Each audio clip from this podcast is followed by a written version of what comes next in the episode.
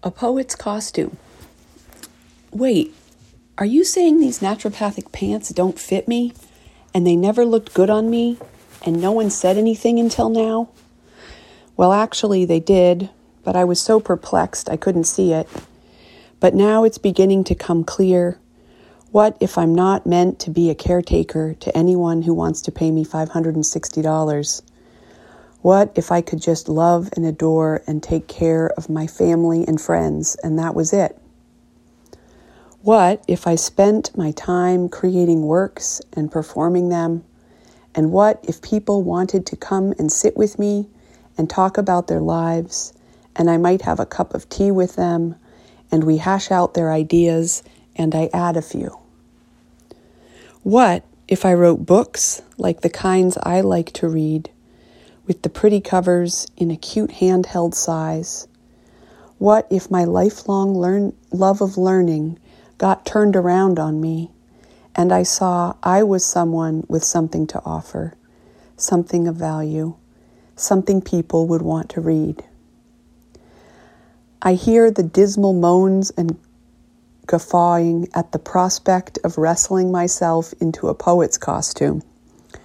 Cigarette pants, black flats, a morose anorexic in the city, looking down her nose at the low arts and savoring her clove cigarettes. That job sounds carcinogenic. Do I think it's a waste of time for others to make books and music? Do I trivialize their musings? Hell no. I worship in the grand library of creativity on any subject I might desire to explore.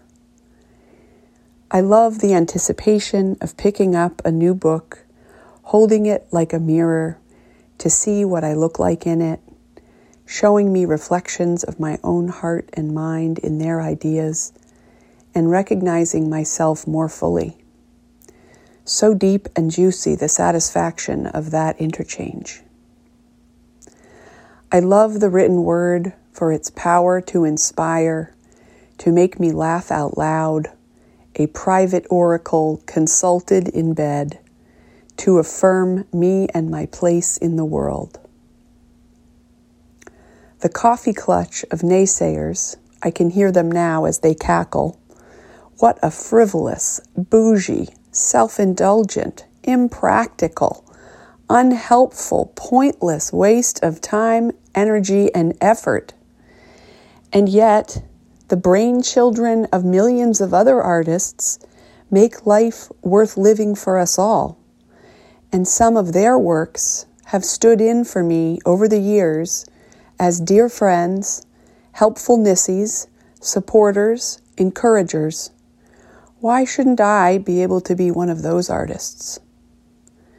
The only thing I want to do is sit here, legs warm under my blanket, with long stretches of time alone and a nice pen and coffee and see what wants to emerge.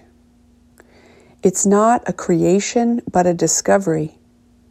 Not making a thing up, but making out its image, slowly at first from afar, and then getting closer to it, its outline is clearer, and you say, Hallelujah, it's a baby.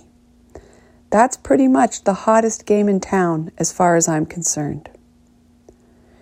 From inside the walls of my brain, I know every inch of the boring geography, but this other writing is not from around these parts. It beams in from another universe I've not visited, and so it's all new, and the air is so clean you want to gulp it in, and your eyes are so wide open you want to take in everything. And the clarity is crystal sparkling magic. Like when you first take mushrooms and you can't get over the beauty and perfection in nature's choice of leaf shapes on what had just been a quiet little house plant and is now a revelation of divine order. Such is the ride of the writing. So, you really think someone might want to read whatever I get down from this miraculous intergalactic communication?